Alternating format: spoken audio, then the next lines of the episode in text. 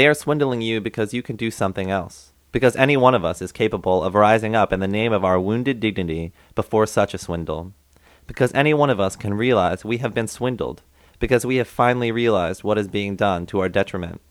And in rising up against it all, we can change not only the reality of things within the limits that it is possible to know them, but also one's life, making it worthy of being lived.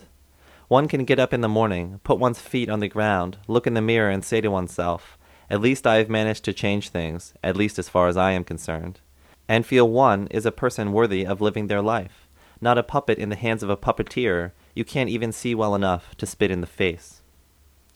So that is why anarchists keep coming back to the question of what anarchism is.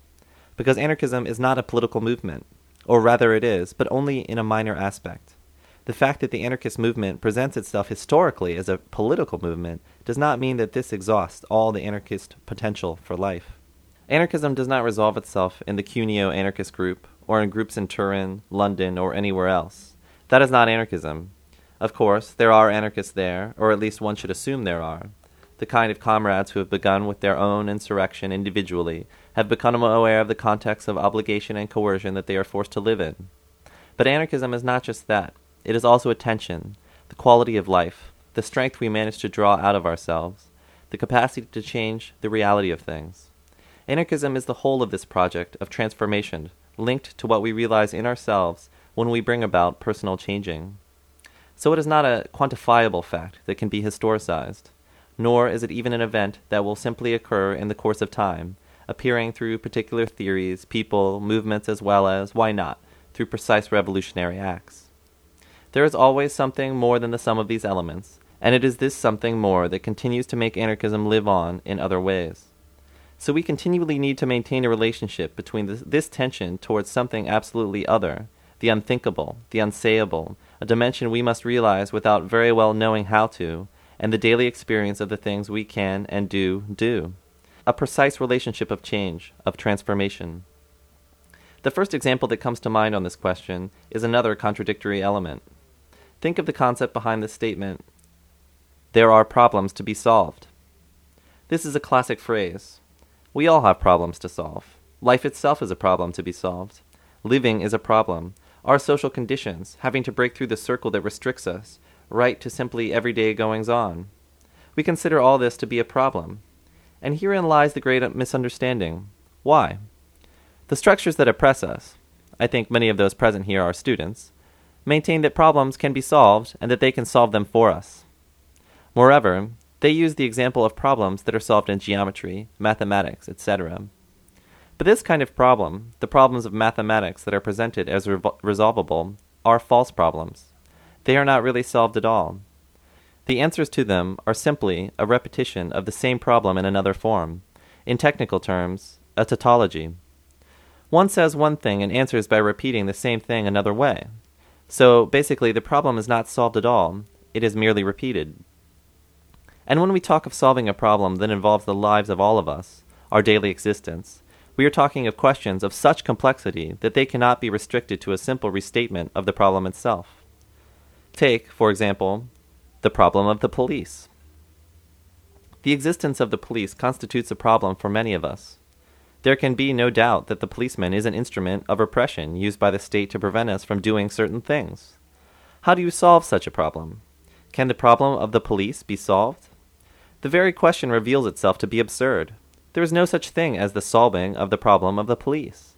Yet from a democratic point of view, it would be possible to solve some aspects of it by democratizing certain structures, changing policemen's attitudes, and so on. Now, to think that this might be a solution to the problem of control and repression would be as stupid as it is illogical. In actual fact, it is nothing other than a way of regulating repression in keeping with the interests of power, of the state. If a democratic politic is useful today, a far less democratic structure of control and repression might be useful in the future, just as it has been in the past, and any rare, marginal minorities who think otherwise on the subject would be expelled or eliminated from the ranks. When I say police, I mean any repressive structure, from military police to judiciary, all expressions of the state that serve to control and repress. So, as you can see, social problems cannot be solved. The swindle operated by democratic structures is precisely their claim to solve such problems. This swindle shows how democratic politics are not based on reality, or even a minimum of concreteness. Everything is rigged up on the implication that things can be improved upon, can be resolved in time, can be said right. It is on this idea of setting things right that the strength of power lies, and it is on this improvement that power stands and continues in the medium and long term. Power relations change as we wait for what they promise to come about but never does, because these improvements never materialize, because power changes and transforms itself throughout history, yet always remains the same. A handful of men, a minority of privileged people who hold the levers of power, look after their own interests and safeguard the conditions of supremacy for whoever happens to be in command. Now, what instruments do we have to combat this state of affairs? They want to control us? So we refuse control. Of course we can do this. We undoubtedly do, trying to minimize the damage. But to refuse control in a social context is only valid up to a point. We can circumscribe certain aspects of it, yell when we are struck unfairly, but there are clearly certain areas of power where rules are called laws. Signposts indicate enclosures, and men calling themselves policemen prevent us from entering. There is no doubt about it. Try getting into Parliament and see what happens. I don't know. Certain levels cannot be gone beyond. Certain controls are inevitable. So what do we do to oppose this situation?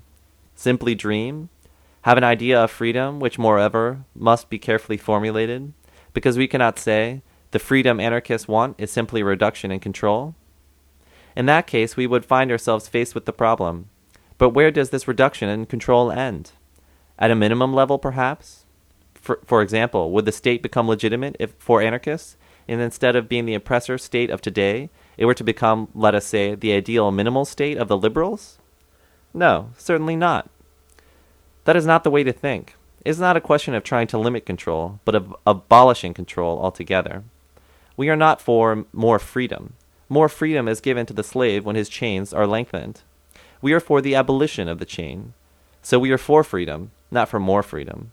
Freedom means the absence of all chains, the absence of limits, and all that ensues from such a statement. Freedom is a difficult, unknown concept.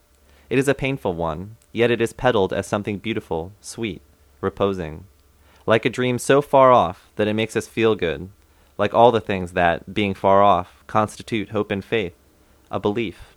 In other words, these intangibles which apparently solve today's problems do not in fact solve them, but simply miss them over, change them around, preventing us from having a clear vision of all the woes of our times. All right, some say we will be free. Okay, things are in a mess, but within this mess there is a subterranean strength, an involuntary order independent of ourselves that works in place of us, which will gradually change the conditions of suffering which we are living in, and takes us to a free dimension where we will all live happily ever after. No, that is not freedom.